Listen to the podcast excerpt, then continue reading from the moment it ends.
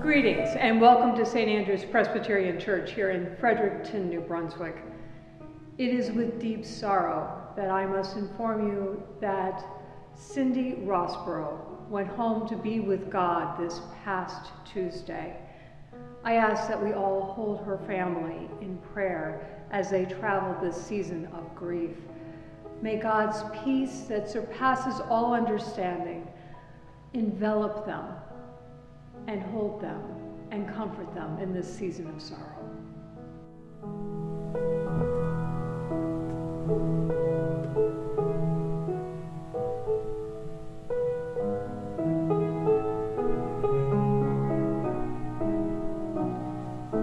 Leading worship today are Christina Blum and her father, Tim Blum. Our psalmist is Tom Good. Our storyteller is Sheila Black. And David Berry is our organist and music director, and I am the Reverend Susan Brazier. Let us worship God. Lent calls us to journey this day and every day, following Jesus wherever he leads. Lent calls us to journey to the place where God covenants with us to receive new names we are given Lent calls us to worship together, to tell future generations of the good news. Lent calls us to practice justice, to bring God's hope to all people. Lent calls us to faithful living, to trust the one who gives us life. Lent calls each of us to take up our cross, to trust the one who bears it with us. Lent calls us to journey with God let us worship God who walks with us this day and every day.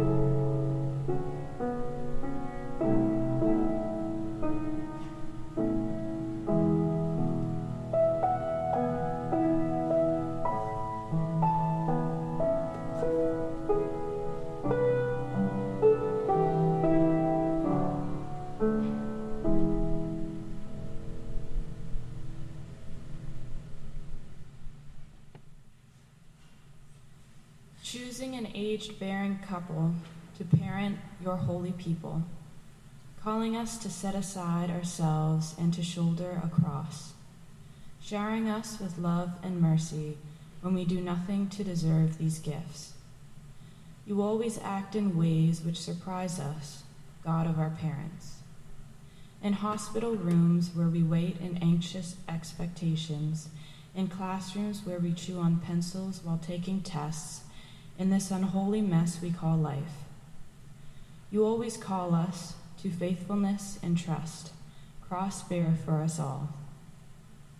In the warmth of spring's approach, we hear your voice. In the moonlight of winter's last night, we see your face. In the silence of a child sleeping, we are breath in your grace. You are always with us in the ordinary moments of life. Spirit of holiness. God in community, holy and one. May we see you, hear you, and know you as we move through this Lenten season. Amen.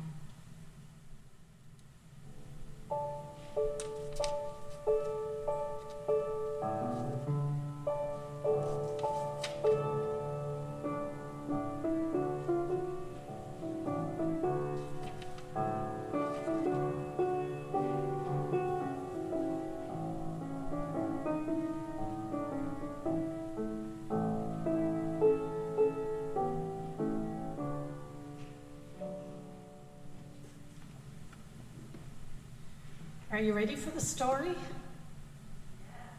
Let's take a deep breath.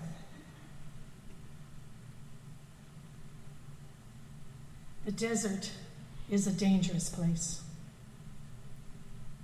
In the daytime, it's very hot, and you have to cover up or you will burn. There's no water in the desert. It's hard to find food, if there's any food at all. At night, it's very cold. You have to bundle up, or you will freeze. Now, after the flood, the animals went out into the four corners of the earth to fill it up with life again. The people settled along the rivers.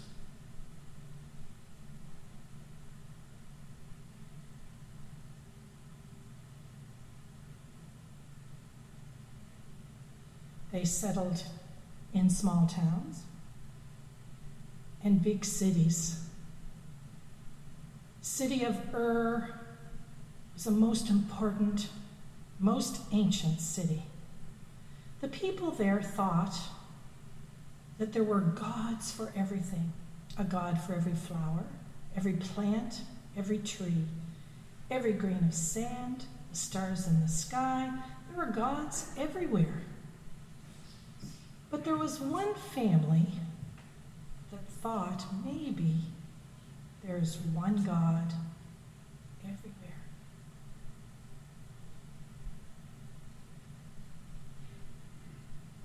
Abram and Sarai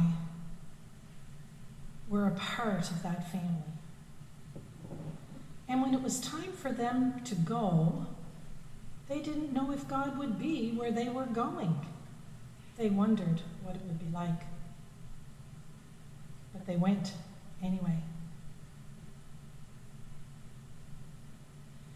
They brought their animals. Their grandparents and their children came with them. They walked and they walked and they walked in the heat and the cold of the desert. They camped in the desert at night, and during the day they followed the Euphrates River. It gave them water to drink for themselves and their animals. And then they continued walking, walking, walking. It was a far, far journey. Finally, they saw people coming towards them from Haran. They were nearly there.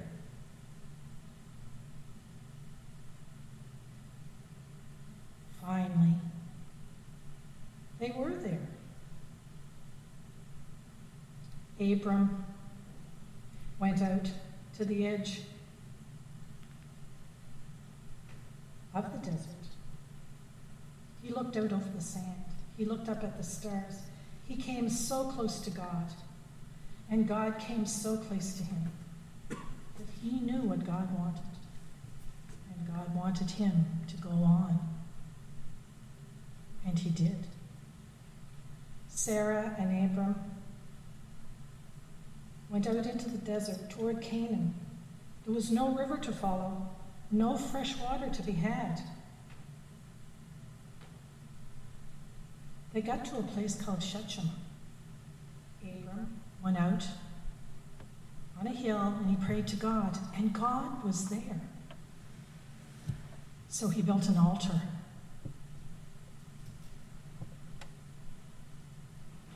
To mark the spot.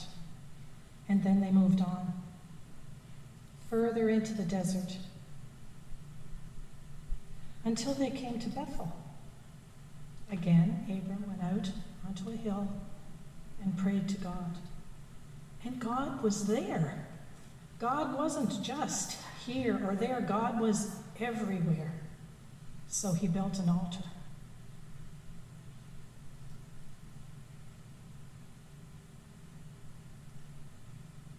And then they moved on to Hebron, towards Hebron. A long journey, through the hot desert.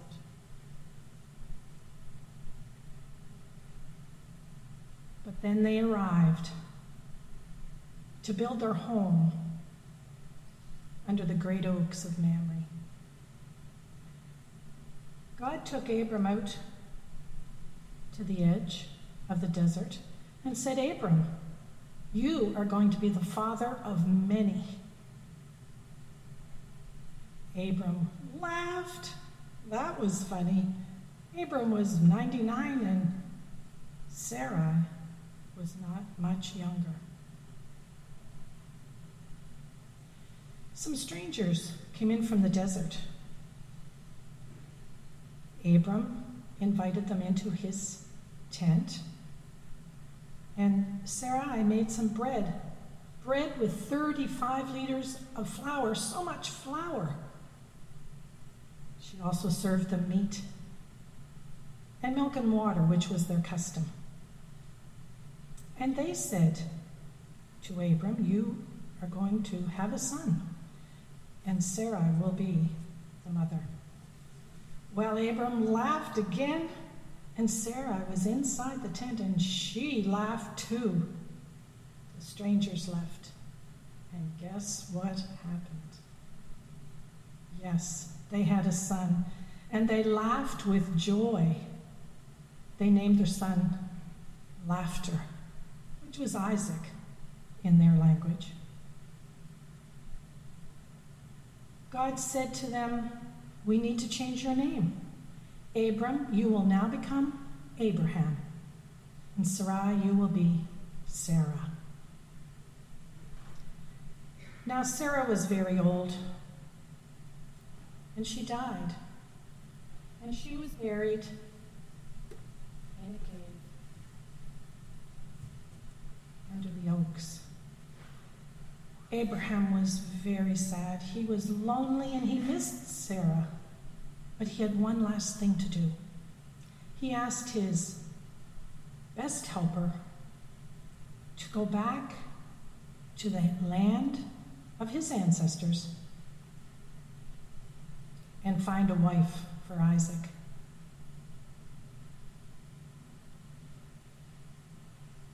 The helper went to the well, and Rebecca was there. And Rebecca was a kind and generous woman, and she invited him to her home. The helper went to the home and told them all about Abraham's, Sarah, and the great family. And Rebecca decided she wanted to be a part of that family. So back through the cold, hot, dangerous desert they went. It was a long journey. But when Isaac saw them, he ran out to meet them. Pretty soon, Isaac and Rebekah were married. Now, Abraham was very, very old and full of years, and he too died.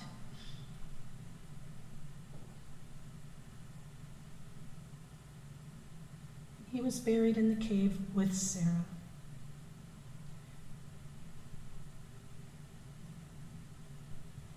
Rebecca and Isaac had children. And they had children. And those children had children. And that went on for thousands and thousands of years until your grandchildren had children and your mom and dad had children. And now you are part of the family of God. As many as the stars in the sky, as many as the grains of sand on the desert. Now I wonder, what part of this story do you like the best? I wonder, where are you in this story? Amen.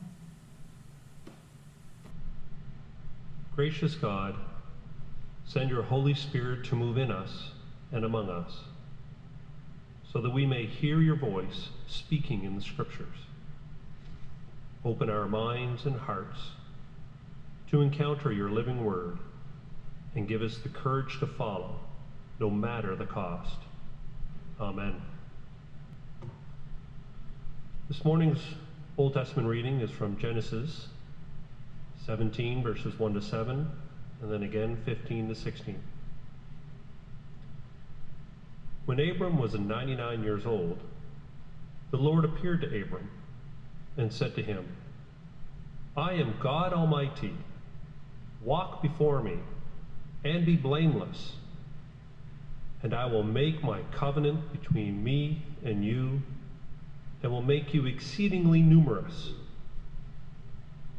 Then Abram fell on his face, and God said to him, As for me, this is my covenant with you. You shall be the ancestor of a multitude of nations.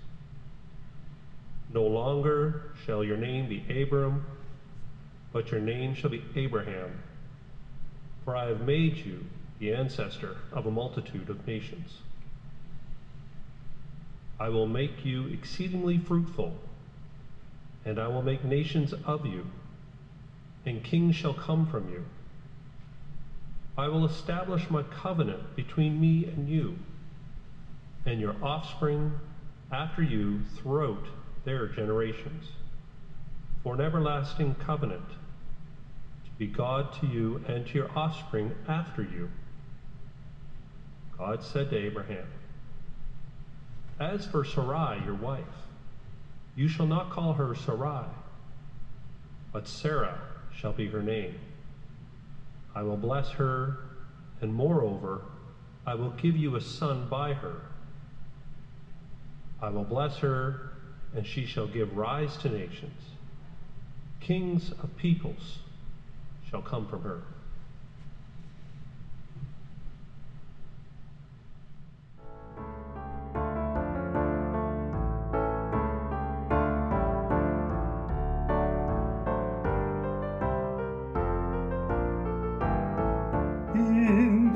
Presence of your people, I will praise your name. For alone you are holy, enthroned on the praises of Israel. Let us celebrate your goodness and your steadfast love. May your name be exalted here on earth and in heaven above. All who love you sing your praises and proclaim your power. For alone you are holy, enthroned on the praises of Israel. You have not ignored our sufferings, but have heard our cry. May your name be exalted here on earth and in heaven above.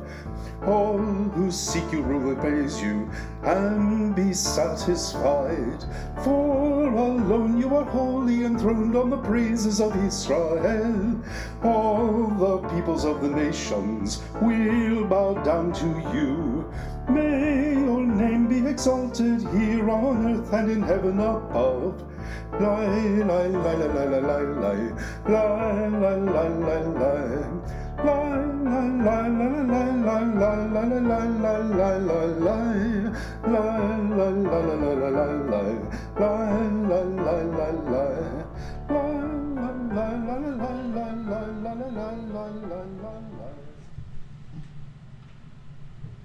Our epistle reading from Romans 4, verses 13 to 25. For the promise that he would inherit the world did not come to Abraham or to his descendants through the law, but through the righteousness of faith. If it is the adherents of the law who are able to be the heirs, faith is null and the promise is void. For the law brings wrath, but there is no law, neither is there violation. For this reason, it depends on faith, in order that the promise may rest on grace and be guaranteed to all his descendants, not only to the adherents of the law, but also to those who share the faith of Abraham. For he is the father of all of us, as it is written. I have made you the father of many nations. In the presence of the God in whom we believe, who gives life to the dead and calls into existence the things that do not exist, hoping against hope he believed that he would become the father of many nations, according to what was said. So numerous shall your descendants be. He did not weaken in faith when he considered his own body, which was already as good as dead, for he was about a hundred years old, or when he considered the barrenness of Sarah's womb. No distrust made him waver concerning the promise of God, but he grew strong in his faith as he gave glory to God, being fully convinced that God was able to do what he had promised. Therefore, his faith was reckoned to him as righteousness. Now, the words, it was reckoned to him, were written not for his sake alone, but for ours also. It will be reckoned to us who believe in him, who raised Jesus our Lord from the dead who was handed over to death for our trespasses and was raised for our justification.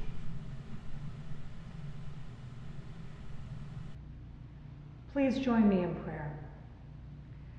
May the words of my mouth and the meditations of all of our hearts be pleasing in your sight, O Lord, our rock and our Redeemer. Amen. Wow.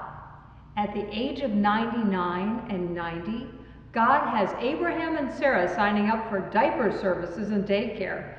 For anyone who feels like they might be too old to do God's work, just note that there is no retirement in God's kingdom. When God first called Abraham and Sarah way back in chapter 12 of Genesis, they were only a mere 75 and 65, respectively, living in the lovely metropolis of Haran, what is now located in modern day Turkey.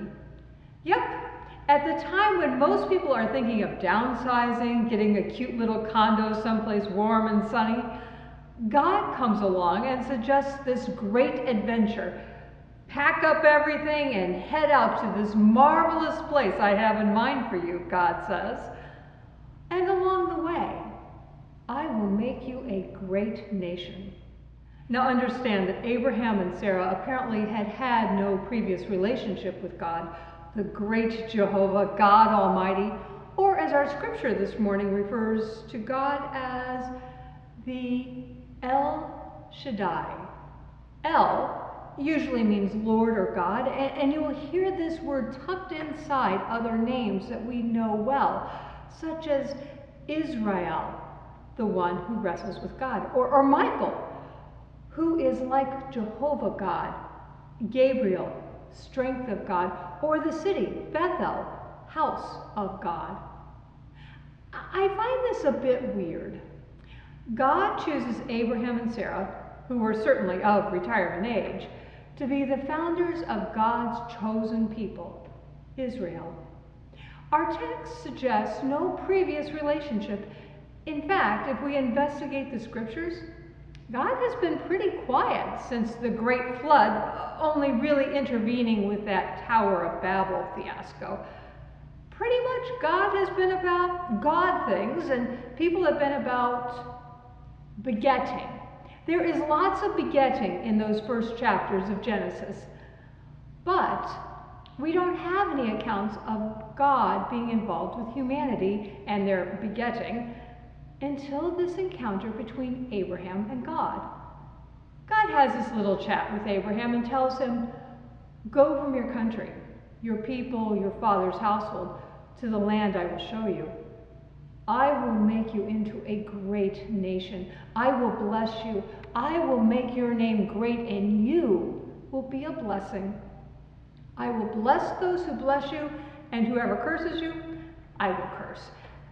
And all the peoples of the earth will be blessed through you. Pretty heady stuff, even for an old dude of 75.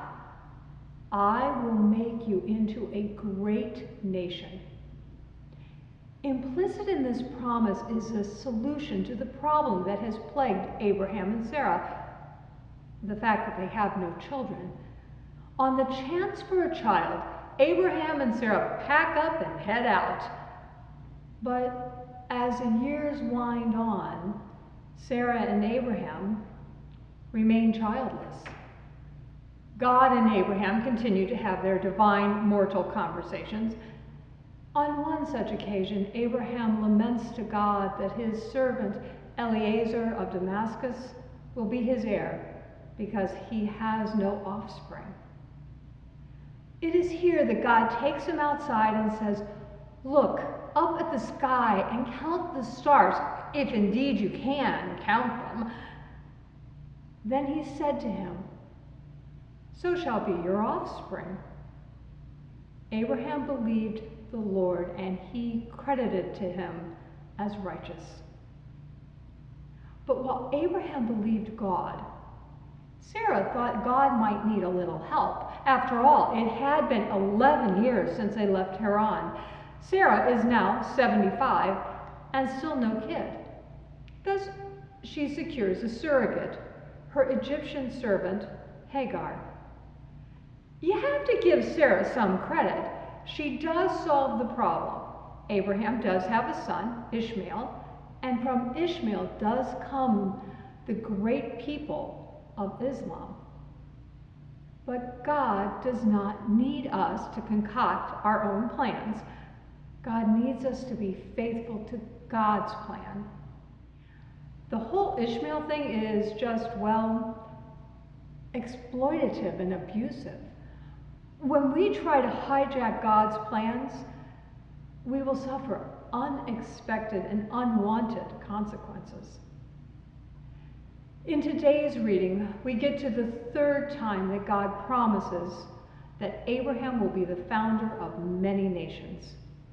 But this time, God is explicit that Abraham will have children by his beloved Sarah. Of course, Abraham just laughs. Abraham laughs at God that a fellow who is 99 and his 90 year old wife will have children of their own. But to this day, if you suggest to an elderly woman that her ailments might be caused by pregnancy, I guarantee you, you will evoke laughter. It is no different in the ancient world. This covenant is about Sarah. It is the first time God explicitly promises that she will be the mother of nations and that kings will come from her. God remains faithful even in the midst of doubt.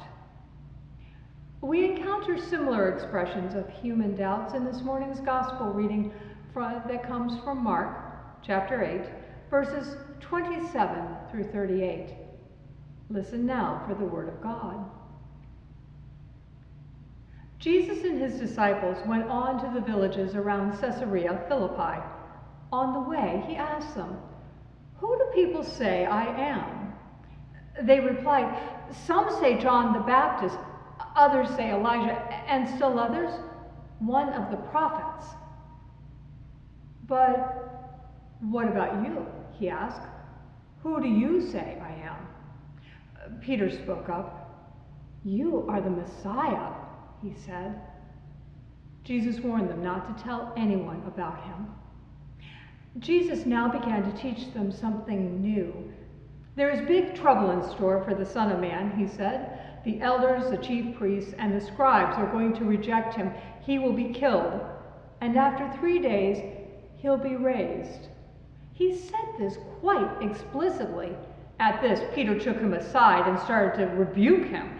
But he turned around and saw the disciple and rebuked Peter. Get behind me, accuser, he said. You're thinking human thoughts, not God's thoughts. He called the crowd to him with his disciples.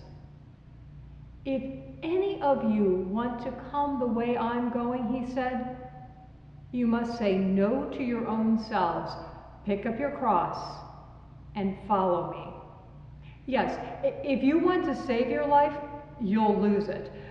But if you lose your life because of me and the gospel, you'll save it. After all, what use is it to win the world and to lose your life? What can you give in exchange for your life? If you're ashamed of me and my words in this cheating and sinning generation, the Son of Man will be ashamed of you when he comes into the glory of his Father with the holy angels. This is the word of God for the people of God. Ah, so just like Sarah, Peter hears Jesus' new teaching that the Son of Man will be killed and decides that God needs a little help. We can just hear Peter saying, Hey, Jesus, uh, don't be talking that way. All that killing stuff, you, my friend, are the Messiah, the anointed one. You are royalty, the Holy One of God. Messiahs don't suffer and certainly are not killed. Don't be talking such nonsense. Peter, quite clearly, has different plans for Jesus, and those plans revolve around the royal trappings as Jesus came into his kingdom. There is no room for suffering, rejection, and certainly not for being killed. Peter is looking for, he's looking for comfortable Christianity, a faith that reassures us that we are loved and requires nothing of us. Truth is, we are all like Peter. We want to avoid the suffering we see around us as we attempt to skip over Good Friday and Jesus on the cross. Sometimes our faith journey is just really difficult. The road to Easter goes directly through Golgotha. The pain and suffering are not from God. Evil exists. And often evil, like Peter's words, wants us to seek a comfortable Christianity. Don't rock the boat. Don't be talking about being killed. How often are we invited to just go along to get along? And there is no question that Jesus could have lived out a lifetime of preaching and healing by simply telling those in power what they wanted to hear. No arrest, no trial before Pilate, and certainly no cross. But that only denies the truth. It completely usurps God's plan to liberate humanity from the oppression of corruption, sin, and evil. In this scripture, after Jesus confronts Peter, Jesus says this odd thing about taking up our cross, about being willing to lose our life to gain our life. The greatest earthly power is the power to take a life. So Jesus teaches this radical concept that we can deny that threat and be liberated from that fear. This, this is just a mind blowing statement. Jesus rejects all earthly power and the fear invoked by the threat of death. And he invites his followers to stand in that liberating space with him. God's love for us God's plan for us is so much more than a culture of cheating and sinning declares. A culture that wants us to stay quiet in the face of evil and to settle for a comfortable Christianity. Peter's doubt, like Sarah's doubt, their, their failure to trust that God really does have a plan, is part of what it is to be human. We shouldn't be frightened by doubt. We are called to wrestle with it, wrestle with our relationship with God. Remember, the very name of the chosen people of God is Israel, the one who wrestles with God. Lent is a time of honesty. Our doubt filled relationship with God, we stand on the backs of giants, like Sarah and Peter. And as the Apostle Paul writes in this morning's epistle reading, Abraham struggled with his doubts, but he remained faithful. He trusted God's divine plan. Paul writes, No distrust made him ever waver concerning the promise of God, but he grew strong in his faith as he gave glory to God, being fully convinced that God was able to do what he had promised. Therefore, his faith was reckoned to him as righteousness.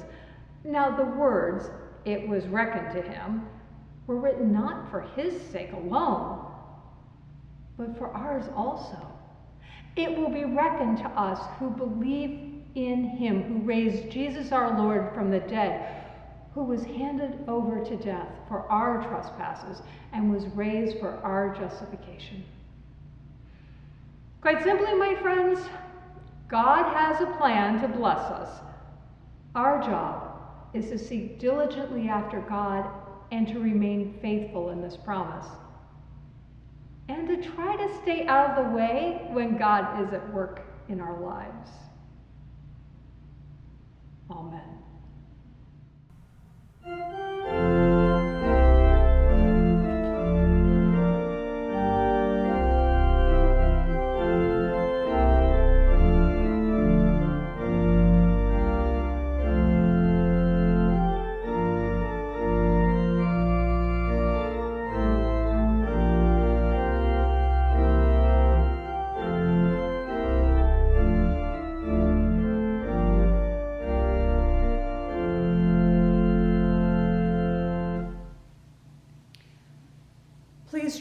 In the prayers of the people.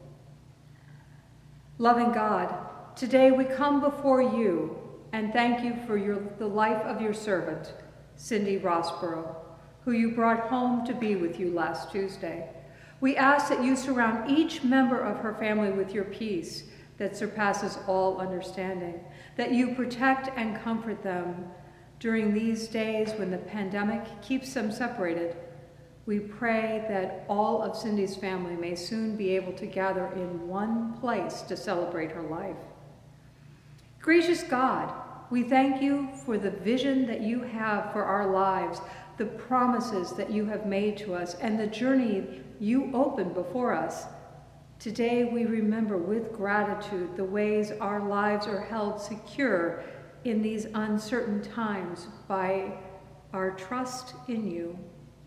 We remember moments in these months of the pandemic that made us laugh or smile. We remember moments when we felt your gifts of courage and patience. We remember times when you helped us to overcome temptation. And we remember the people who love us and give us encouragement. Gracious God, we are grateful for all these signs of your love in our lives. Thank you for the hope they bring us. Show us how to share this hope and love with others who are struggling in these very difficult days. Faithful God, we pray for healing and restoration in the world that is our home.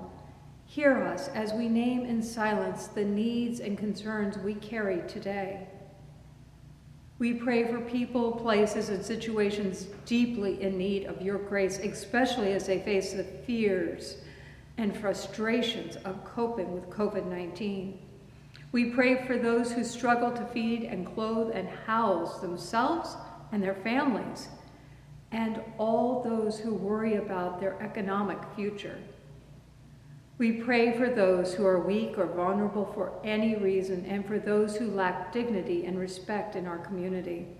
We pray for the earth and its well being, that areas and species under threat will be cared for. We pray for peace with justice in regions of the world facing turmoil. And we pray for all those offering leadership and service in these times of hope and anxiety for those planning how to offer vaccines in our community and for those uncertain about the vaccination. By the power of your Spirit, O God, work in us and through us. May we bring the light of your love, of your kingdom, into our relationships and into our community in all that we do and say. Receive our prayers in the name of Jesus Christ our Lord, who taught us to pray in these words. Our Father, who art in heaven, hallowed be thy name. Thy kingdom come, thy will be done on earth as it is in heaven. Give us this day our daily bread and forgive us our debts as we forgive our debtors. And lead us not into temptation, but deliver us from evil. For thine is the kingdom, and the power, and the glory forever. Amen.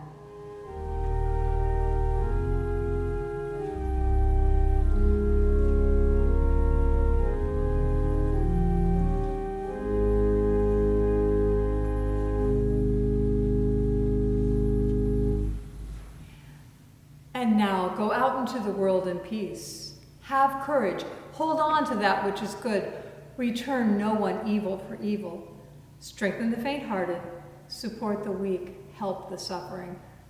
Honor all people. Love and serve the Lord, rejoicing in the Holy Spirit. And now, may the Lord bless you and keep you. May the Lord cause his face to shine upon you and to be gracious unto you. May the Lord lift up his countenance upon you and give you peace. Amen.